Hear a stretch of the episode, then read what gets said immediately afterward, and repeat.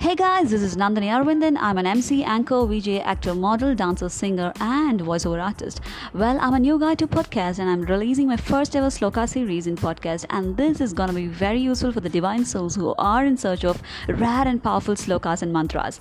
I'm gonna make it as a series of episodes as I have a lot and lot of slokas and mantras collated for past 25 years from various gurus.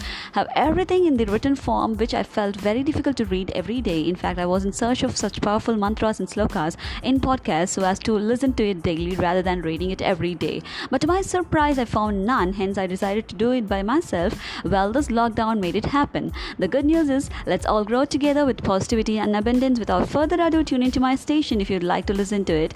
And those powerful mantras are waiting for you. This is beyond religion, and positive affirmations are waiting. Thank you.